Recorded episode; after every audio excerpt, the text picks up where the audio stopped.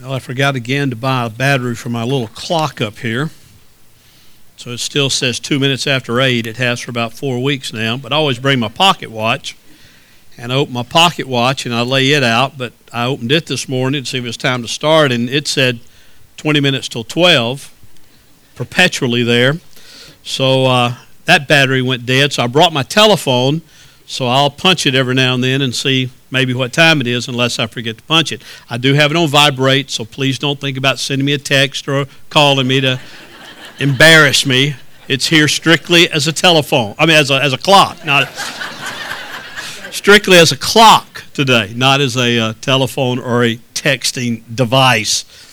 Take your Bibles and turn with me to Hebrews chapter 11.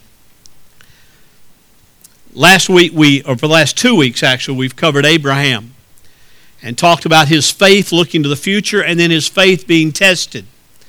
Uh, then there's a, a, brief overview for verses 20 through 22 of, of the patriarchs. By faith, Isaac blessed Jacob and Esau, and even regarding things to come, by faith, Jacob, as he was dying, blessed each of, his, each of the sons of Joseph and worshiped, leaning on top of his staff. And by faith, Joseph, when he was dying, made mention of the exodus of the sons of Israel and gave orders concerning his bones. Now, I'm not going to hit each one of those patriarchs. I, am I, am not going to uh, talk about Jacob and uh, Esau and Isaac and, and those right now. We may come back to those later. But I want to talk about that last patriarch just before the time of the Exodus, Joseph. Joseph, I'll be honest with you, is one of my absolute favorite uh, Old Testament characters. I, I love Joseph for a lot of reasons. I love Joseph because you see so much in his life. There's such an extended uh, discussion of Joseph, much more so than, than a lot of the others, but there's, a, there's an extended discussion. But one thing you see about Joseph is here was a man of faith who did not have life easy. Here's a man who trusted God, believed God, looked to God, walked with God, even though th- his life was not what it ought to be. He ended up living in Egypt, of all places, which a Hebrew boy did not desire to do, but he lived in Egypt and he, he, he strived there uh, and he, he thrived there because of God's presence with him, but yet he was never at home in Egypt. And when he died, he was about to be embalmed and be buried as, as uh, Ricky read about just a few moments ago. And, and when he was dying, he looked and he said, You're not always going to be here. Talking about the Hebrew family. You're not always going to be here in Egypt. And when you leave Egypt, and I know it's coming because God has promised it's coming, and I believe God's promises. When you leave Egypt, take my bones with you. Dig me up, exhume my body, and take me to a resting place in the home that God has promised. There's a man who believed God in spite of all odds. Here is a man who believed God and walked with God even though it would seem all through his life that everything and almost everybody was against him at all times. He faced great obstacles and great barriers in his life, but yet he never lost sight of who God is and what God has promised and he believed God his entire life. So I want to take a few minutes today and think about Joseph. I'm not going to read all the text for uh, at all. If you go back to uh, to Genesis chapter 37, when you first start hearing about Joseph, about his dreams and, and all the things that are happening. But Joseph was was it, it says his father's favorite son. Israel loved Joseph more than all his sons because he was the son of his old age. And he made him that coat of many colors, that multicolored tunic that you hear all things about and you've heard talked about. It was, it was a coat that, that carried with it the idea of prominence, the idea of a place of honor within the family. And he made that for Joseph primarily because Joseph was born when he was late in life. Israel looked at Joseph, I think, much the same way that Abraham looked at Isaac. He came at a time when it didn't appear he'd be able to have any children, didn't appear that he'd be able to have, have any more, and yet he did. He had Joseph, and he loved him. Now, that didn't cause a lot of joy among the other brothers, as you can imagine. As a matter of fact, verse 4 of chapter 37 says, His brothers saw that their father loved him more than all his brothers, so they hated him and could not speak to him on friendly terms. Now, you can understand that to some degree, but it ought not get to that within a family, should it? There ought not be hatred toward your brothers, hatred toward those who are your siblings and, and a part of your family. But that's exactly what the scripture says was happening in, in Israel's house with Joseph and with his other brothers. Now, the scripture goes on, and I'm just going to kind of briefly tell the story here for you who have forgotten it. Uh, the, the story goes on to tell that the brothers were off tending flocks in the wilderness and, and getting them fed and everything. And they had gone to a, a place called Dothan. And so they sent their, the, the, the, Israel sent Joseph one day out to find them. He said, I want you to go and I want you to check on the well being of your brothers and the flocks and come back to me and tell me how they're doing. Now, I, I can imagine how Joseph could have easily said, Now, Father, wait a minute. Those are the brothers that hate me. Those are the brothers who don't like me at all. But he didn't argue about that. He went and he sought to find his brothers and be able to go back and report to his dad their well being, their welfare, and the welfare of the flocks. So as he gets there, they see him coming from a way off. Now realize Joseph has had these dreams. And he's he would have been a whole lot better off probably to have kept his dreams to himself. But he didn't. He told his brothers, he said, You know, I dreamed that there were these sheaves out in the field, and, and, and all of a sudden my sheath was standing erect, and your sheaves bowed down to me. And they said, Are you telling us that we're going to one day bow down to you? And Joseph, Well, I'm just telling you the dream. A little later on, with father present, he said, I had another dream. I said, There was the sun and the moon, and there was there were all these stars, and, and my star had the sun and the moon and the other stars bowing down to it. And even Israel couldn't take that. He said, Son, are you saying that your mother and I and your brothers are going to bow down to you? And he said, Well, that's just the dream. Well, those brothers heard that dream, and they didn't like that dream. So this day, they see him coming afar off. They said, Oh, there comes that dreamer. What shall we do with him? They, they plotted to kill him. They said, listen, let's get rid of him, then dad'll love us, and let's, let's destroy him and take care of that, and, and that'll be done with. Well, Reuben, the older brother, said, No, let's don't, let's don't kill him. He's our brother for crying out loud. Let's just put him in this pit. Now, Reuben, the scripture says, had planned to come back later uh, when, when the other brothers were gone, pull him out of the pit and take him home. But in the meantime, while Reuben was separated from the brothers, this, this caravan of slave traders came along and the brother said, Look, why should we kill him? Let's profit from this boy. Let's pull him out and sell him as a slave. He'll go down into another land. He'll go far away from the family, and it will be as though he were dead to our father and to our family. But even better than that, this dreamer will suffer a little bit before he dies in a far land. So they did. They pulled him out and they sold him to slave trade, and they went on down into Egypt. And the brothers took his tunic, they killed a goat, they, they soaked his tunic in it, and took it back to the father and said, Listen, your son was looking for us, and a wild animal obviously over overtook him, and now he is dead. And Israel grieved. And Reuben grieved. When he got back to the pit and found that he wasn't there, he tore his clothes. He went into grief. But I, I, the, the way the scripture presents it, I'm not so sure he was grieving because Joseph was gone as much he was grieving for the fact that he was the oldest and he was going to have to give an answer for this. It was, on, it was his responsibility, as it were. So Joseph goes on down into to Egypt and he's sold there, we're told, into Potiphar's house. In chapter 39, it says, Now Joseph had been taken down to Egypt, and Potiphar, an Egyptian officer of Pharaoh, the captain of the bodyguard, brought him from the Ishmaelites who had taken him down there. And listen to verse 2. And this is a phrase that's throughout all of Joseph's life. The Lord was with Joseph.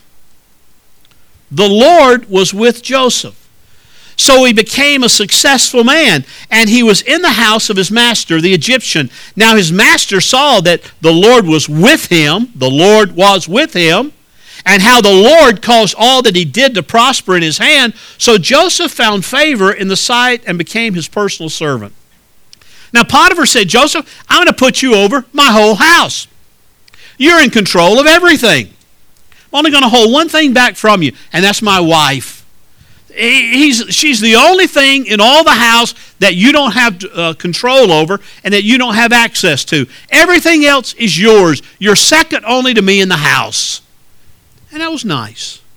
Here, this little, this young Hebrew guy, not because of who he was, but because of who his God was. God was with him. God came down with him. God never left him. God is with him. I mean, that, that phrase is throughout this story. And understand that faith must be based on that a recognition and an acknowledgement and an understanding that God is with you. Well, anyway, you know the story in Potiphar's house. Potiphar's gone one day, and two days, and three days, and Potiphar's wife starts uh, trying to seduce uh, young Joseph. Joseph, it says, is a good looking Hebrew boy. He's strong and he's, he, he's, he's healthy. And, and so she starts having these illicit, uh, sensual, and sinful thoughts toward Joseph. And she tries to seduce him. Come and lie with me. Come and go in with me. And, and, and you know, we kind of get the picture sometimes that it happened. She just said that one time. But if you look at verse 10, it makes it clear as she spoke to Joseph day after day this was not some minor one time temptation. This was a temptation that was presented over and over and over again to Joseph. She did everything she could to bring him into her. But, but Joseph says, No, how is it? How then could I do this great evil and sin against God. Isn't it amazing that Joseph didn't even see the sin against Potiphar? He didn't see the sin against Potiphar's wife. He didn't see the sin against his dad back in uh, where, where Israel lived or his brothers or his family. I mean, here was Joseph way away, far away from anybody that really knew anything about him other than he was a Hebrew slave. I mean, the preacher wasn't there, mom and dad weren't there, the brothers weren't there, all of his old boyhood friends weren't there. Nobody was there. Would it not have been easy for him just to say, well, listen, to keep things happy in the house, I'm going to give in to this? Would it have been easy for Joseph to have said, oh, listen, nobody will ever know? The, the word will never get back. But Joseph recognized, no, even in the midst of temptation, God is with me. Dad may never know. The rabbi may never know. The, my brothers may never know. My friends may never know. But God knows. And the final analysis, that's all that matters. How can I do such a great sin against God, he says. So after a while, when he goes in one day, the servants are out, and he goes in the house and takes off his, his coat and he refuses again. He leaves the house. She grabs his, his coat and then she screams out so that all the other slaves will come in, all the other servants will come in. And she says, Do you know what that Hebrew boy did? He came into my house and he attempted to assault me. Literally, he attempted to rape me. This is what has come of this boy. The, my husband brings this Hebrew into our home, and this is what we get for it. This is what happens. And she falsely accused Joseph of something he never did. In, in fact, just the opposite of anything he ever even thought about doing. When Potiphar got home, she told him. The, the, the other servants testified what they had heard, not what they had seen, but what they had heard from Potiphar's wife. Potiphar's anger grew greatly, and this one who had risen to the top of the, his household because the Lord was with him and the Lord gave him prosperity in his life to everything he did. All of a sudden, now Potiphar says, throw him in the king's dungeon. And all of a sudden, Joseph goes from being up here, riding on top of the world, to about the most horrible circumstances you could ever imagine. And he's in those horrible circumstances, not because of something he did, not because of something that just happened, but he's there because of a lie. He's there because of injustice. He's there because of nothing he did wrong, and yet he finds himself in the dungeon.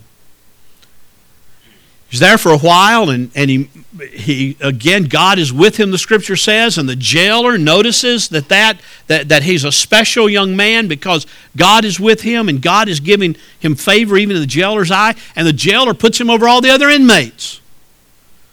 And then one day, Pharaoh's baker and his cupbearer are put in there. And, and they have some dreams. And Joseph sees them sitting over in the corner sulking. I mean, I, let's face it, if I'm thrown in prison, if I'm thrown in the dungeon, I'm going to be sulking somewhat myself, wouldn't you? I mean, they're over there, they're upset, they're sulking. Joseph goes over to them, and I love this question Why are your faces so sad today? I mean, don't you imagine they looked around and they thought, this kid has lost his mind here in the dungeon?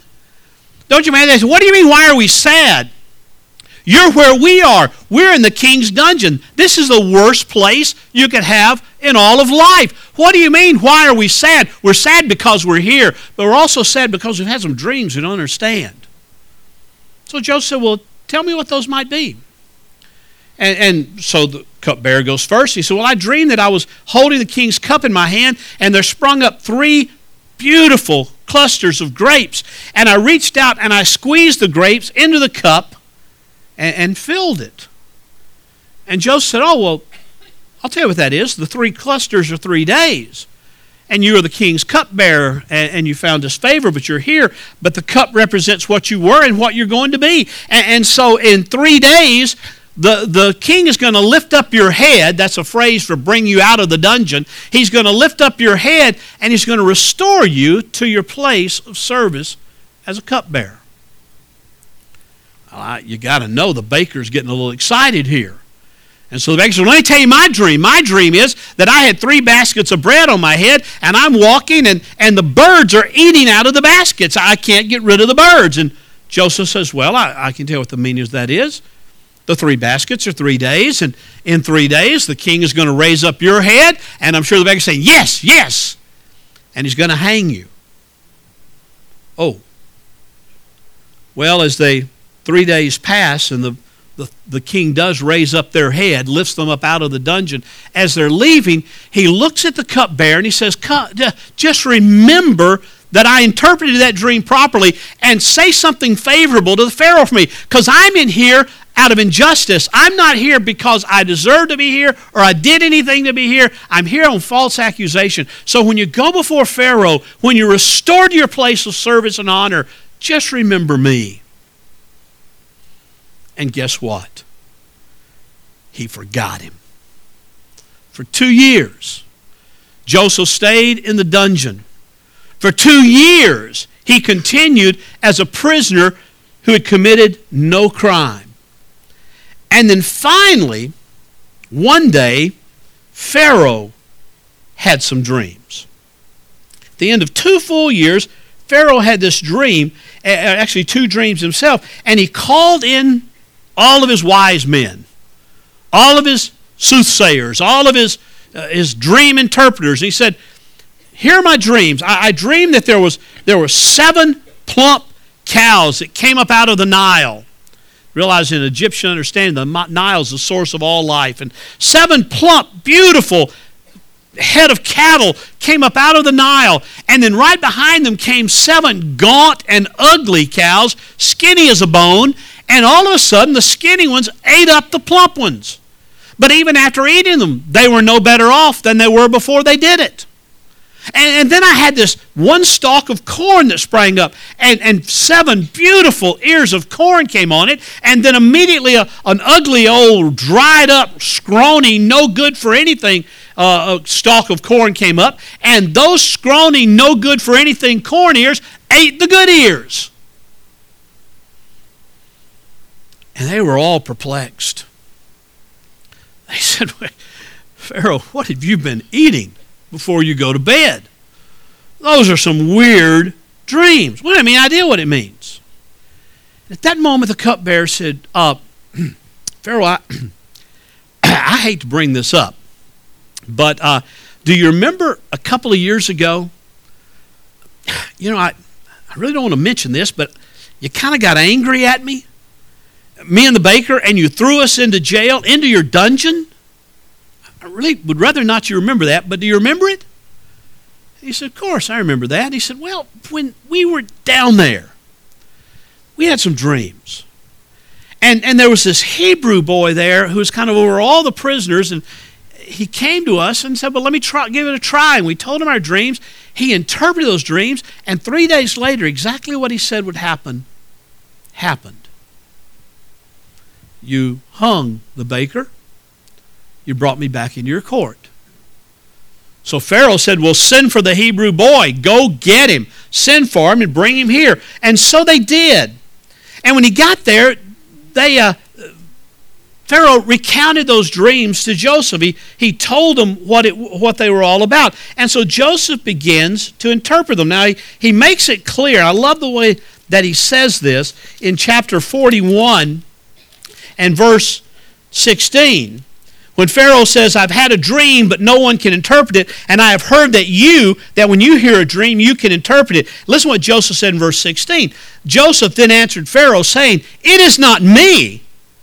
God will give Pharaoh a favorable answer.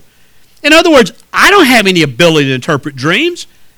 But my God, whom I serve, a mighty God, the God over all creation, the God who ultimately sent me down here to Egypt, he'll be able to tell Pharaoh what his dreams mean. Isn't it great when you look at Joseph? You see that he, he had the opportunity to receive a lot of praise and a lot of glory. He had the opportunity for Pharaoh to say, Now here's a great young man. Joseph said, It's not me, but it's God. It's not me, but it's my God who is with me and who has been with me and who has followed me through all of this, has never left me, never forsaken me. It's not me, it's God who will give you an answer. So he told the dreams. And you know the story.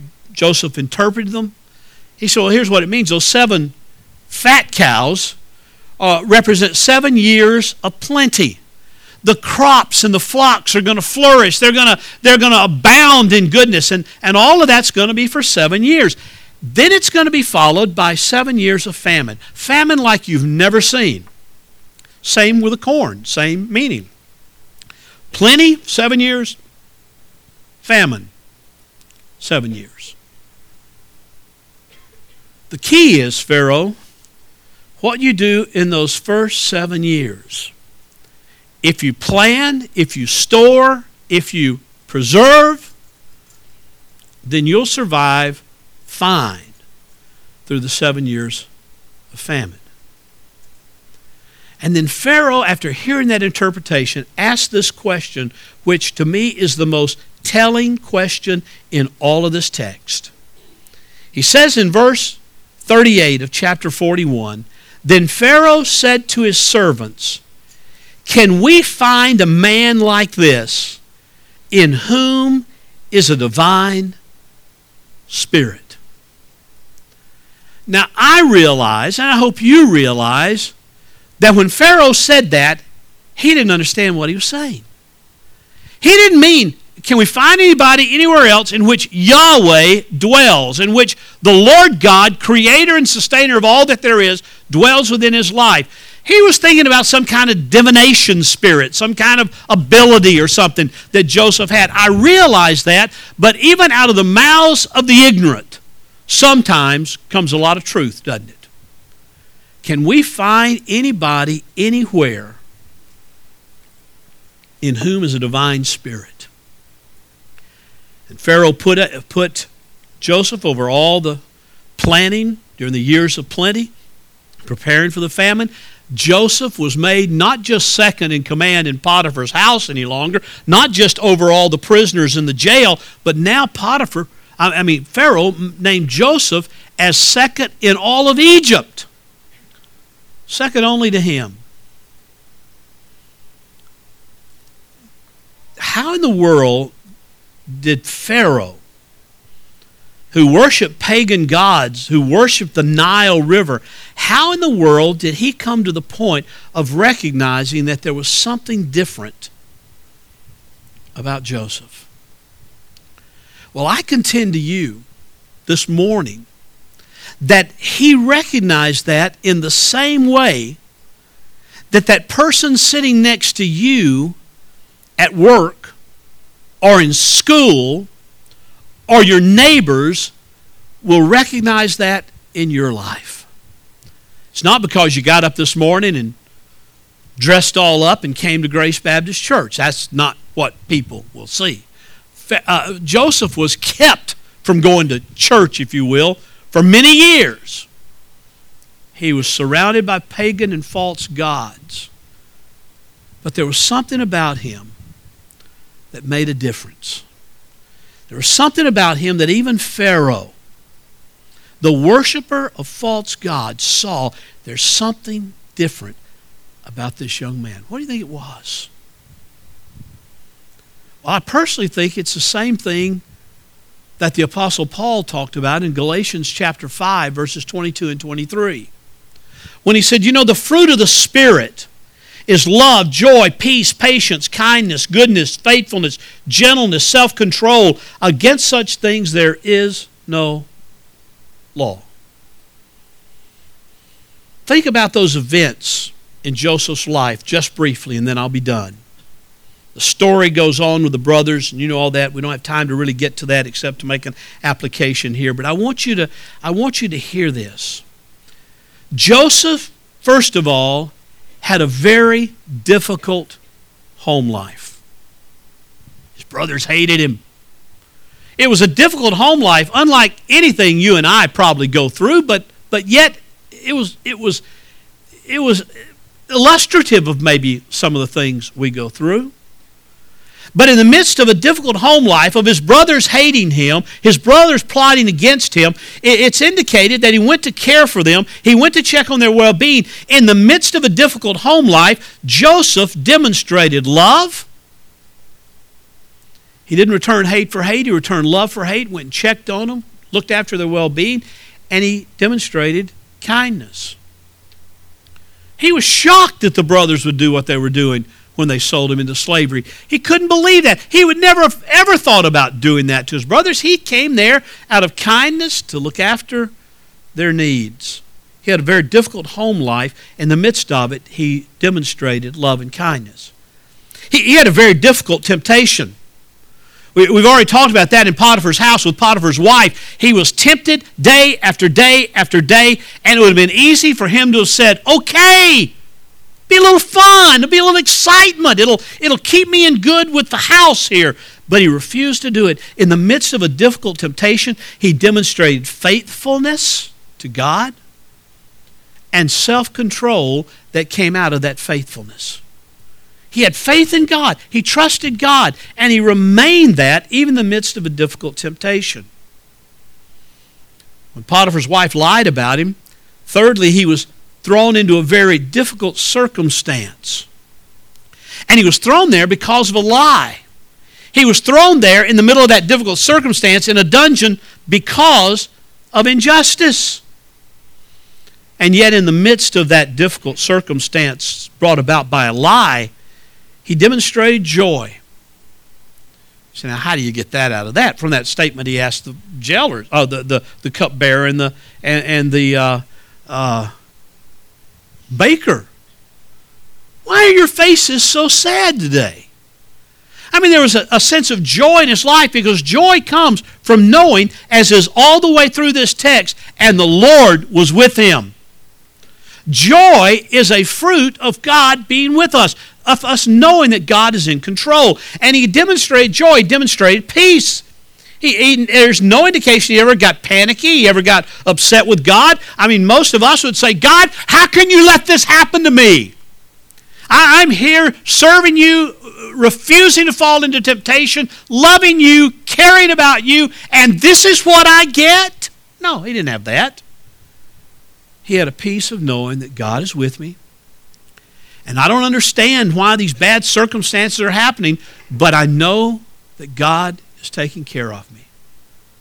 Do you realize that if, if Potiphar's wife had not lied about him and got him in the pit, in, in the dungeon, to which ultimately he interpreted those dreams and ultimately got to Pharaoh's house, he never would have been to the point of being second in command over all of Egypt. He showed joy and peace and again faithfulness.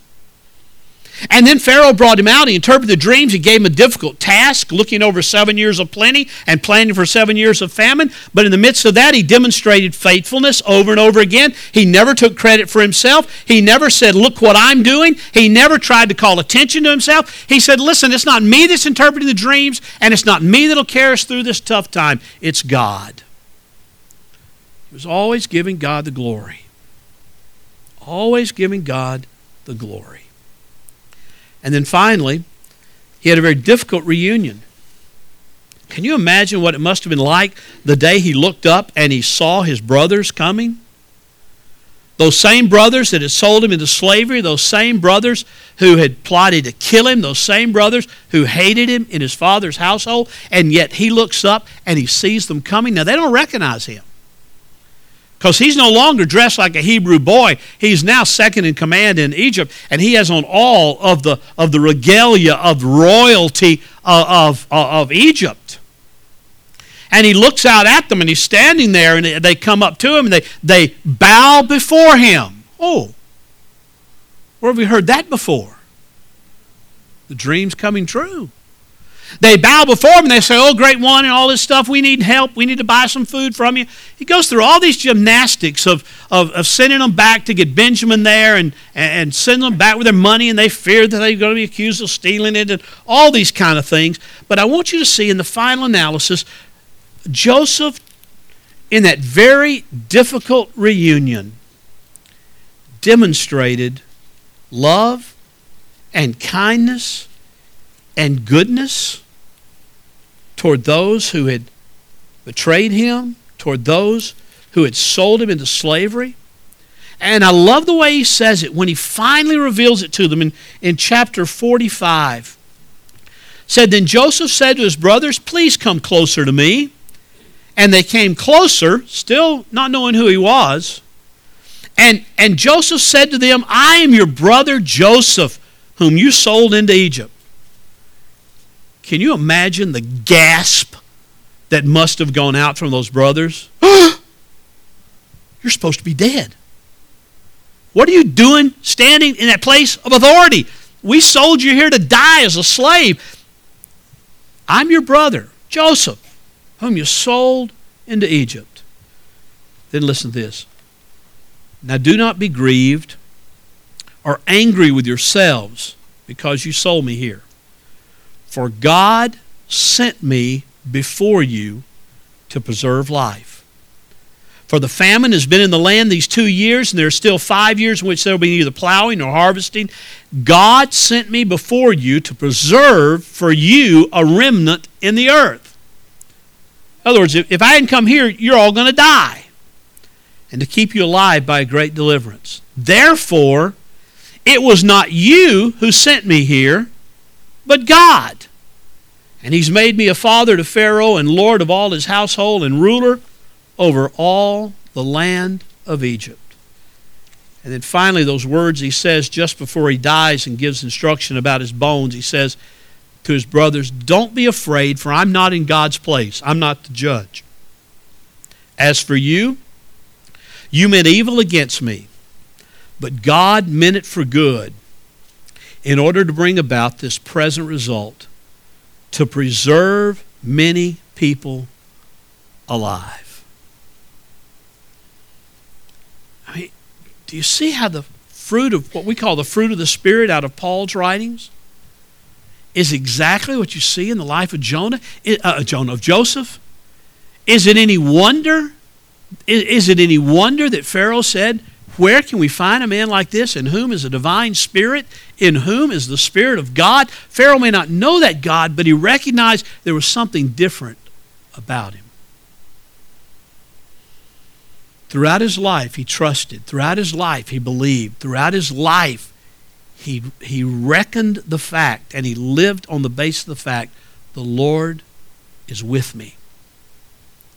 If you and I want to face difficult home lives or work life, difficult temptations, difficult circumstances that are injustice, uh, difficult tasks that we're put in charge of, and difficult reunions that may come about because of all that other, it will only happen when we reckon that the Lord is with us. When we realize that God is present, when we trust in that, when we lean upon that, when we absolutely know that without that, we have nothing and can do nothing. The Lord was with Joseph. And the Lord manifested his fruit in Joseph's life. If you're a believer, the Lord is with you. Are you trusting him in such a way that his fruit is being manifested in your life?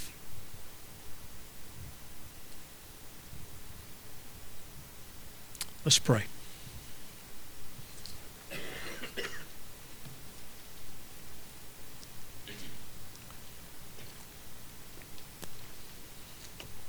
Father, we are grateful to you that you are with us.